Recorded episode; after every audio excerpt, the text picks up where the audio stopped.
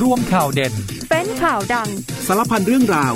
ในเคาะข่าวค่ำ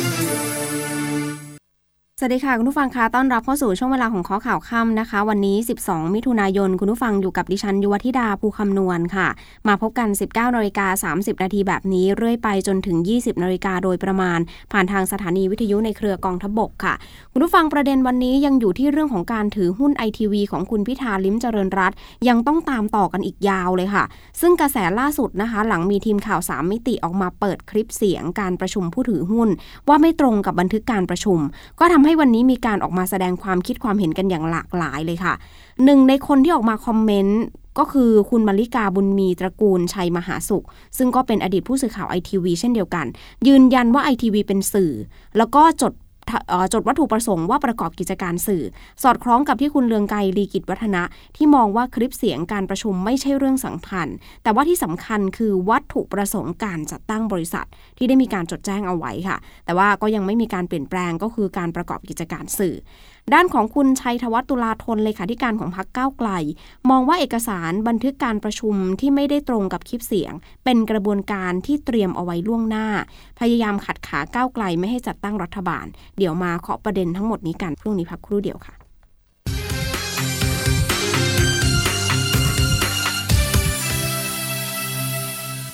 มาค่ะ คุณผู้ฟังคะเริ่มกันที่การเปิดคลิปเสียงการประชุมผู้ถือหุ้นไอทีวีเมื่อวันที่ 26 เมษายน หลังคลิปดังกล่าวเนี่ยค่ะ ถูกเปิดออกมา ก็ถูกตั้งข้อสงสัยว่ามีการตัดต่อคลิปนี้หรือเปล่า แล้วก็คลิปเต็มมันอยู่ที่ไหน เรื่องนี้คุณแยมถาปนีเอียดเสชัย ระบุบอกว่าคลิปเต็มๆมีอยู่ 3 นาที ซึ่งได้ลงเอาไว้ในช่องข่าว The Reporter เต็มๆทั้ง 3 นาทีแล้วไม่มีการตัดออกใดๆทั้งสิ้น ส่วนที่เอาออกมาที่มีการเอาออกนำเสนอในข่าวสามมิติเนี่ยนะคะ ตัดมาประมาณ 1 นาที แต่ยืนยันว่าไม่มีการตกแต่งหรือว่าตัดต่อเพื่อให้ออกมาเป็นคุณแก่ใคร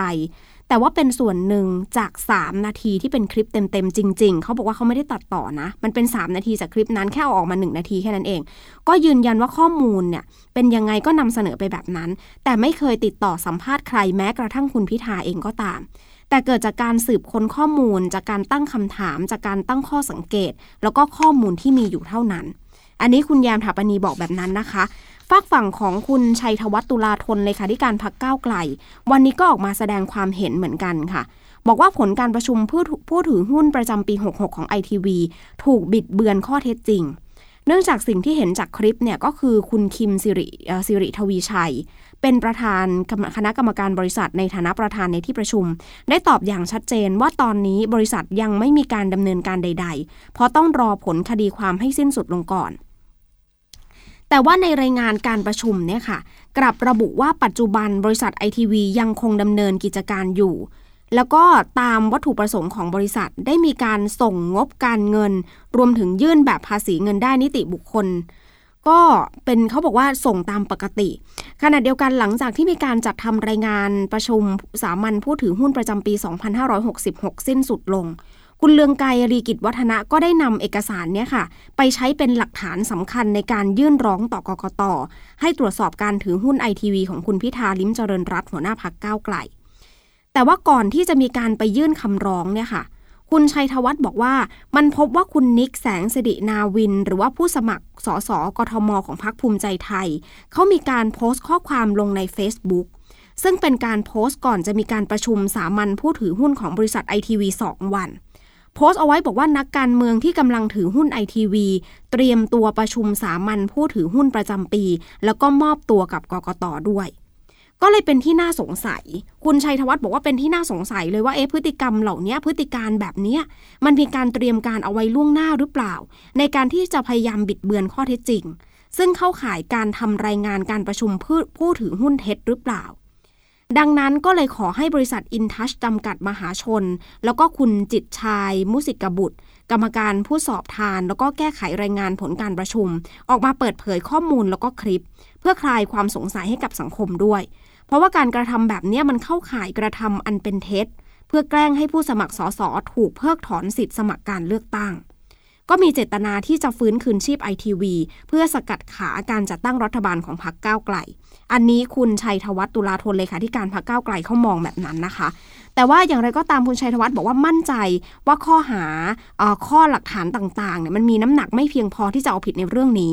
ดังนั้นคงไม่เกิดเหตุซ้ำรอยกับคดีการถือหุ้นสื่อของคุณธนาธรจึงรุ่งเรืองกิจ อดีตหัวหน้าพักอนาคตใหม่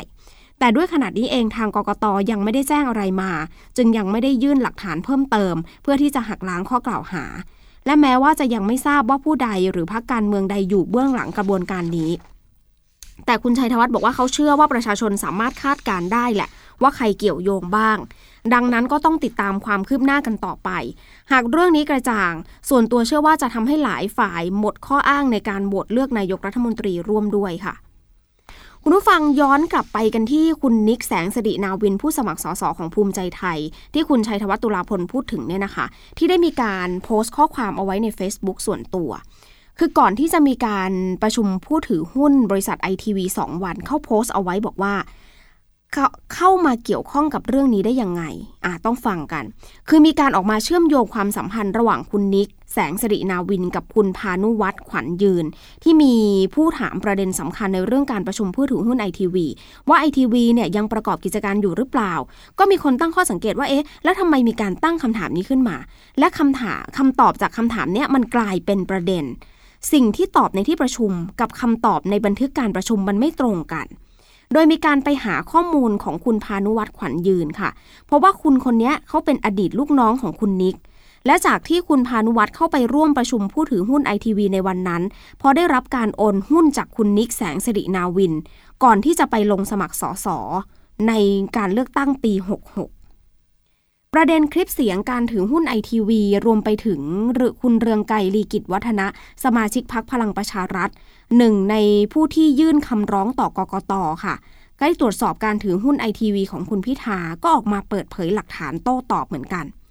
ระบุบอกว่ากรณีข่าวสามมิตินำคลิปเสียง บันทึกการประชุมผู้ถือหุ้นของไอทีวีมาเปิดเผย ว่าไม่ตรงกับเอกสารบันทึกการประชุมที่ออกมาก่อนหน้านี้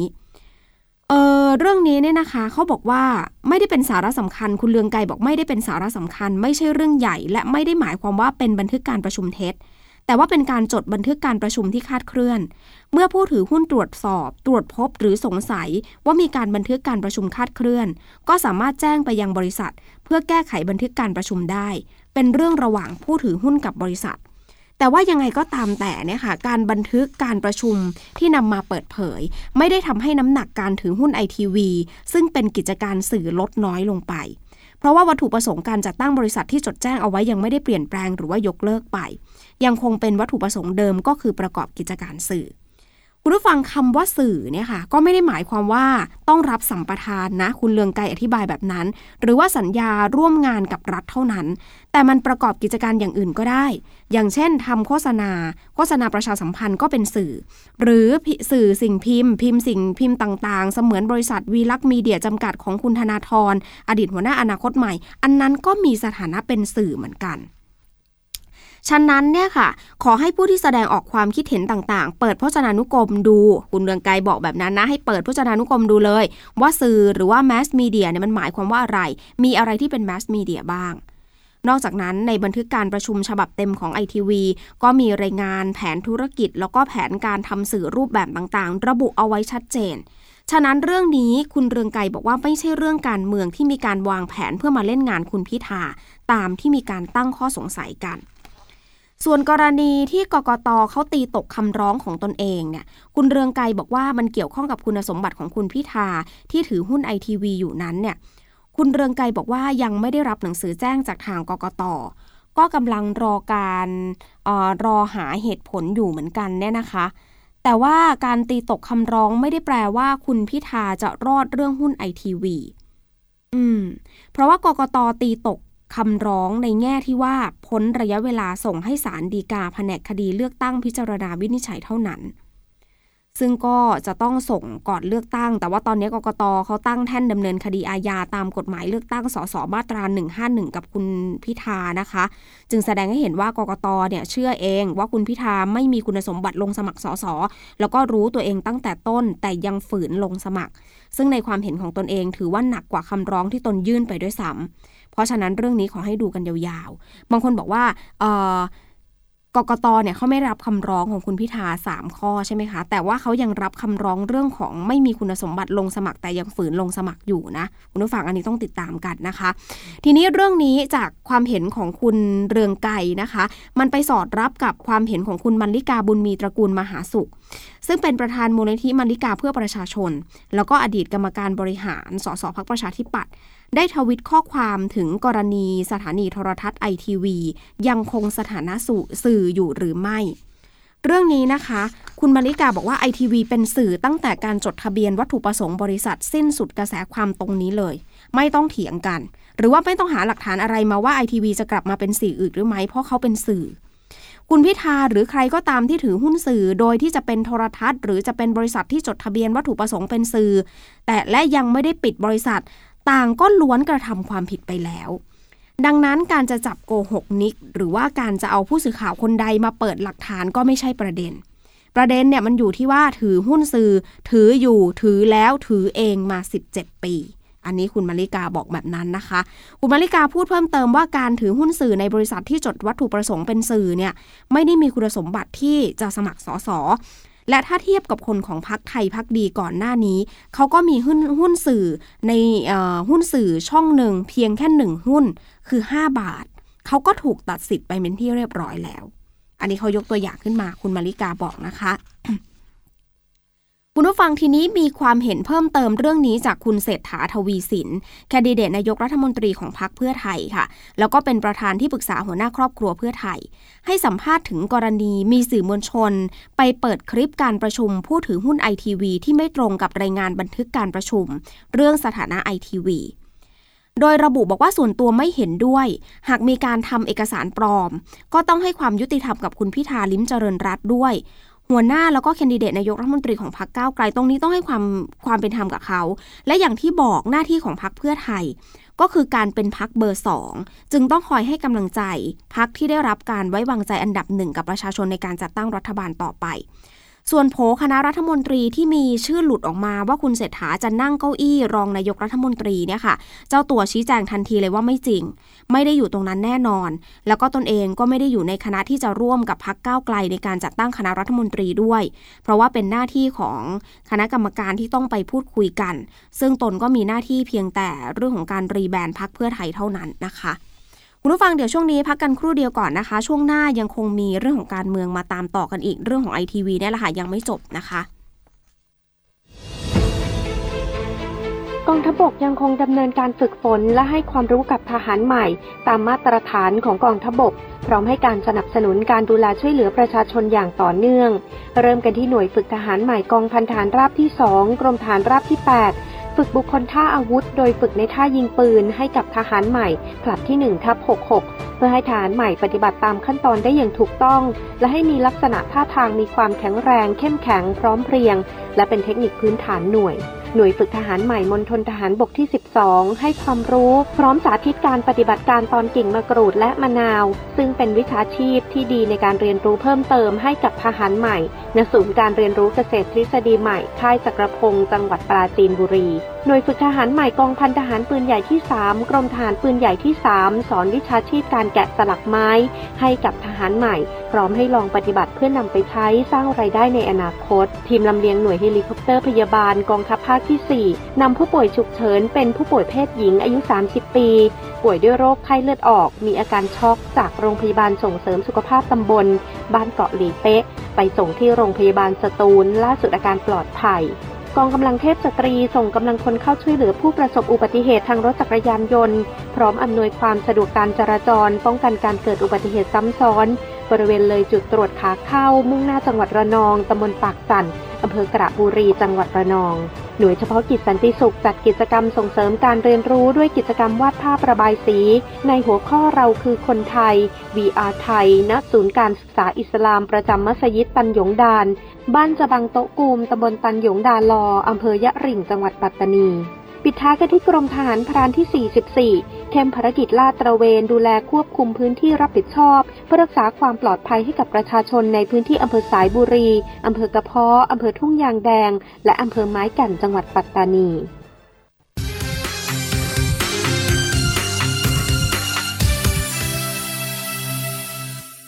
คุณผู้ฟังคะกลับมาข้อข่าวกันช่วงสุดท้ายนะคะ ประเด็นที่มีการออกมาแสดงความคิดความเห็นกันกรณีคลิปวิดีโอบันทึกการประชุมผู้ถือหุ้นไอทีวีประจำปี 66 เนี่ยทำให้วันนี้บริษัท Intrust Holding จำกัดมหาชน เป็นผู้ถือหุ้นใหญ่ไอทีวีได้ออกมาเป็นออกเอกสารชี้แจงออกมาค่ะ บอกว่าตามที่มีข่าวเกี่ยวกับบริษัทไอทีวีจำกัดมหาชน ซึ่งเป็นบริษัทย่อย บริษัท Intrust Holding จำกัดมหาชน ถือหุ้นอยู่ในสัดส่วน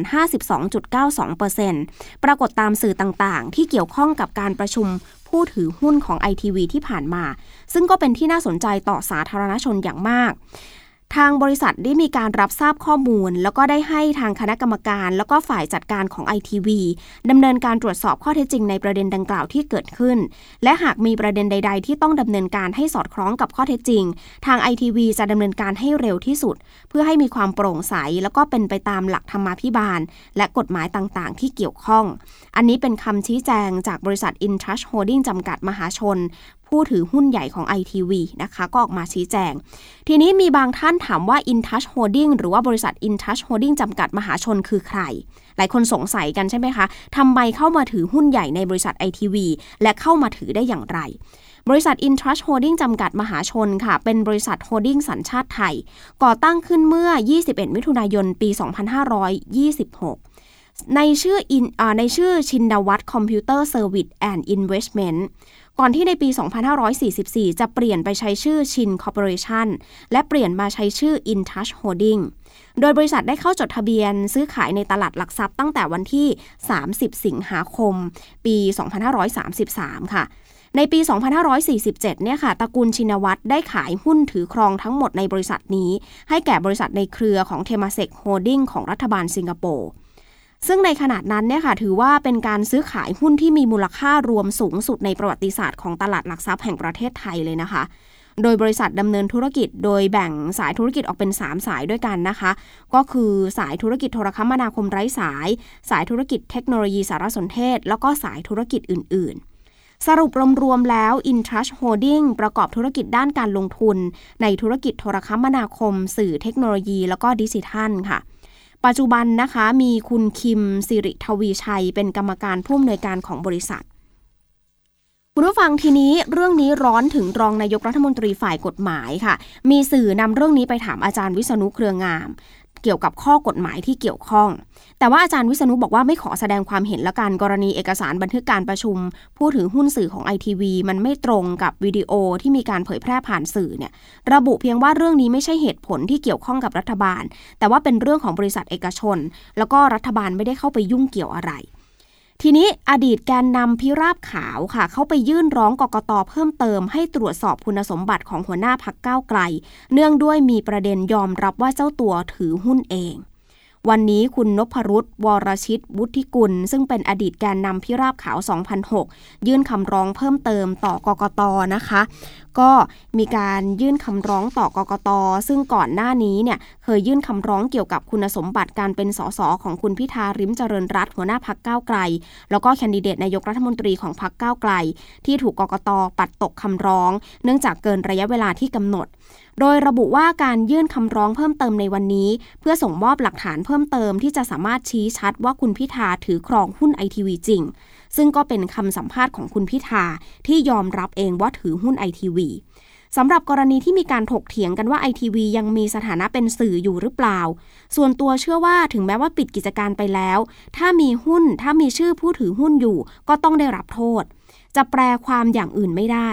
ที่ผ่านมาก็เคยมีสสถือหุ้นสื่อ แต่ก็มีจำนวนไม่น้อยเลย แล้วก็ไม่มีโอกาสครอบงำสื่อด้วยซ้ำก็ยังถือว่าผิดคุณสมบัติ ดังนั้นกรณีของคุณพิธาก็เช่นเดียวกันนะคะ อันนี้เป็นความเห็นของคุณพรุษซึ่งเป็นอดีตการนำพิราบข่าว ทีนี้มีรายงานว่าวันนี้หลังปรากฏเรื่องราวการถือหุ้นไอทีวีก็พบว่าหุ้นของ InTouch เนี่ยค่ะ ที่เป็นผู้ถือหุ้นใหญ่ของไอทีวีติดลบไป 2%เรียบร้อยแล้วค่ะ เช่นเดียวกับกัฟนะคะเช่นเดียวกับหุ้นกัฟที่ปรับตัวลดลง 2%ด้วยเช่นเดียวกันนะคะ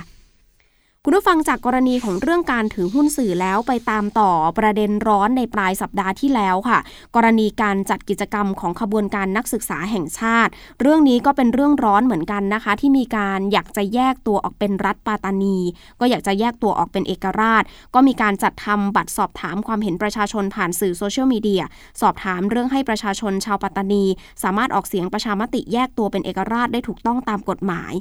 วันนี้เลขาสมชยอมรับว่ามีฐานข้อมูล ว่าใครหนุนหลังนักศึกษาอยู่ ยังไม่พบแรงหนุนนอกประเทศนะคะ แต่ว่าไม่ตัดประเด็นยังไม่ปิดกั้นคนเห็นต่าง พร้อมให้ความยุติธรรมทุกขั้นตอนวันนี้ฝากฝั่งของสภาความมั่นคงแห่งชาติพลเอกสุพจน์มาลานิยม บอกว่ากรมนภาค 4 ส่วนหน้า แล้วก็ตำรวจภูธรภาค 9 อยู่ระหว่างการสอบถามข้อมูลแล้วก็ข้อเท็จจริง เนื้อหาสาระกิจกรรมที่จัด ผู้เกี่ยวข้องทั้งเบื้องหน้าแล้วก็เบื้องหลัง รวมไปถึงข้อมูลที่ปรากฏต่อสังคมที่เป็นข่าวกันนี่แหละค่ะ แล้วก็มีการเผยแพร่ผ่านทางโซเชียล คุณผู้ฟังบอกเขาต้องเช็คว่ามันมีการกระทำผิดกฎหมายเรื่องใดบ้าง แต่ว่ายังไงก็ตามแต่เท่าที่ตรวจสอบเนี่ยค่ะพลเอกสุพจน์บอกว่าขณะนี้ยังไม่พบแรงสนับสนุนจากนอกประเทศ แต่ว่าไม่ได้ตัดประเด็นนี้ทิ้งนะ เพราะว่าทุกวันนี้มีการพูดคุยกับต่างประเทศ ทั้งในระดับนโยบาย ฝ่ายต่างประเทศ แล้วก็องค์กรที่เกี่ยวข้องกับต่างประเทศอยู่แล้ว พยายามที่จะพูดคุยกัน ยอมรับว่าสถานการณ์ในพื้นที่เป็นยังไงเพื่อที่จะรับทราบกัน ส่วนกรณีองค์กรต่างประเทศประสงค์ที่จะลงพื้นที่ชายแดนใต้เนี่ย เรื่องนี้เลยค่ะ สมชอธิบายขั้นตอนแบบนี้ค่ะ บอกว่าถ้าองค์กรใดจะลงไป ต้องแจ้งกระทรวงการต่างประเทศก่อน จากนั้นกระทรวงการต่างประเทศก็จะพูดคุยกับสมชถึงวัตถุประสงค์ ถ้าไม่กระทบเรื่องใด ๆ ไม่เป็นปัญหาต่อประเทศไทย ก็จะให้สอบตไปพูดคุยกับหน่วยงานด้านความมั่นคงอื่น ๆ ก่อนที่จะให้องค์กรนั้นๆ ลงพื้นที่ไปได้ ทีนี้มีคำถามจากว่าฝ่ายความมั่นคงเนี่ยทำงานลำบากไหมช่วงเนี้ยช่วงเปลี่ยนผ่านรัฐบาล เลขาสมชบอกว่าไม่ได้ลำบากเลย ในฐานะสมชก็ดูแลงานด้านความมั่นคงภาพรวม ได้พูดคุยกันชัดเจน ว่าต้องทำงานบนพื้นฐานของข้อเท็จจริง ตามข้อมูลการวิเคราะห์แผนงานแก้ไขปัญหาการเปลี่ยนแปลงสภาพแวดล้อมต่างๆ ไม่ว่าใครจะเป็นรัฐบาลพลเอกสุพจน์บอกว่าก็ต้องเสนอข้อมูลตามบทบาทหน้าที่ของกฎหมายอยู่แล้วนะคะ ทีนี้ฝากฝั่งของพลโทสารนิตสกุลตนาคซึ่งเป็นแม่ทัพภาคที่ 4 แล้วก็ผู้อำนวยการรักษาความมั่นคงภายในภาค 4 บอกถึงกรณีเหตุการณ์ที่เกิดขึ้นค่ะ บอกว่าเจ้าหน้าที่ฝ่ายกฎหมาย พยายามหาหลักฐานที่ชัดเจนอย่างครอบคลุมรอบคอบ แล้วก็ตรงไปตรงมา เรื่องนี้เป็นคนเป็นเรื่องที่ละเอียดอ่อนมาก ๆ เลยนะคะ เรื่องของการอยากจะแยกรัฐต่างๆ มันกระทบกับทุกภาคส่วนเลย โดยเฉพาะกระทบกับสภาพจิตใจของประชาชนไทยกว่า 77 ล้านคน ทางกองอำนวยการภาคความมั่นคงภาค 4 ส่วนหน้าเขาก็พร้อมให้ความเป็นธรรม ถูกต้องยึดหลักยุติธรรม รวมไปถึงรวบรวมข้อมูล ในเรื่องของการประชุมวันนั้น ว่าใครเกี่ยวข้องบ้าง เพื่อที่จะส่งไปยังสภาความมั่นคงแห่งชาติ ซึ่งแนวทางการดำเนินงานทางกฎหมายต่อผู้ร่วมกิจกรรม หรือว่าผู้ที่อยู่ในข่ายความผิดเนี่ยค่ะจะเป็นเรื่องที่ต้องดูกันก่อน ว่าเพราะว่ามันมีทั้งกลุ่มเยาวชน พักการเมือง คนที่จะรู้จักในแวดวงต่างๆ ในพื้นที่ ซึ่งแน่นอนว่าในส่วนของเยาวชนเนี่ยอาจจะฟังข้อมูลที่ผิดๆหรือว่าอาจจะมีการชักจูงกันหรือเปล่า แล้วก็คล้อยตามสิ่งที่รับฟังมา โดยมั่นใจว่าประชาชนส่วนใหญ่ไม่ต้องการแบ่งแยกประเทศนะคะ อะอันนี้ก็ต้องก็ต้องต่อตามต่อกันจริงๆ คุณผู้ฟังเพราะว่าเป็นเรื่องละเอียดอ่อนจริงๆนะคะ เพราะว่าหลากหลายภาคส่วนเขาก็ออกมาแสดงความคิดความเห็นกันในเรื่องนี้ แต่ว่าก็แสดงความคิดความเห็นกันด้วยความรอบคอบด้วยนะคะผู้บัญชาการตำรวจแห่งชาติค่ะวันนี้เข้าพบนายกรัฐมนตรีที่ตึกไทยคู่ฟ้า ไปรายงานความคืบหน้าพรบอุ้มหาย ซึ่งนายกรัฐมนตรีก็กำชับว่าให้ทำตามกฎหมายอย่างเคร่งครัดนะคะ ซึ่งพลตำรวจเอกดำรงศักดิ์กิติประพัฒผู้บัญชาการตำรวจแห่งชาติค่ะ ก็เปิดเผยภายหลังการเข้าพบพลเอกประยุทธ์นะคะ หลังจากที่พรบอุ้มหายเนี่ยนะคะ มันก็สสารรัฐธรรมนูญมีมติ 8 ตอนหนึ่ง ให้พรบดังกล่าวเนี่ยไม่ผ่านนะคะ ก็ปัดตกไปอ้างว่าไม่พร้อมด้านงบประมาณและบุคลากรนายกรัฐมนตรีก็กำชับบอกว่าไม่ได้มีข้อกังวลอะไร แต่ว่ากำชับให้ปฏิบัติตามกฎหมายอย่างเคร่งครัด ส่วนประเด็นการอบรมหลักสูตร การฝึกอบรมข้าราชการตำรวจ แล้วก็บุคคลที่บรรจุ หรือว่าโอนเข้ามาเป็นข้าราชการตำรวจ ชั้นสัญญาบัตรหรือว่ากอสที่กำลังเป็นประเด็นอยู่ในขณะนี้ ไม่ได้มีการพูดคุยกันแต่อย่างใดนะคะ คุณผู้ฟังปิดท้ายวันนี้ค่ะ ที่การพูดคุยกันระหว่างผู้ว่าชัดชาติกับคุณคีรีการจนพาสประธานกรรมการบริษัทระบบขนส่ง ระบบขนส่งมวลชนกรุงเทพ ผู้ให้บริการรถไฟฟ้า BTS ช่วงขยายที่ 2 ก็คือหมอชิดสะพานใหม่คูคต ช่วงแล้วก็ช่วงแบริ่งเคหะสมุทรปราการ ที่กทม จะต้องเป็นผู้จ่ายค่าติดตั้งระบบไฟฟ้าเครื่องกล ต้องชำระให้กับ BTS เรื่องนี้ยังไม่ผ่านการพิจารณาจากสภากทมนะคะ ซึ่งก็จะต้องมีการนำเรื่องนี้เข้าสู่การประชุมกันอีกครั้งหนึ่งนะคะ หมดเวลาของข้อข่าวค่ำค่ะคุณผู้ฟังกลับมาพบกันใหม่ในวันพรุ่งนี้สำหรับวันนี้ไปแล้ว สวัสดีค่ะ ข่าวทั้งวันให้คุณรู้ข่าวไม่ตกประเด็น ช่วงเคาะข่าวค่ำกับพิธีกรคนข่าว พบกันทุกวันจันทร์ถึงวันอาทิตย์ไม่ควรพลาด เพราะคุณจะไม่ตกข่าวที่คิดแล้วเคาะ ทุกวันส่งตรงถึงคุณ ตั้งแต่เวลา 19นาฬิกา30 นาทีถึง 20นาฬิกาโดยประมาณ ทางสถานีวิทยุในเครือกองทัพบบก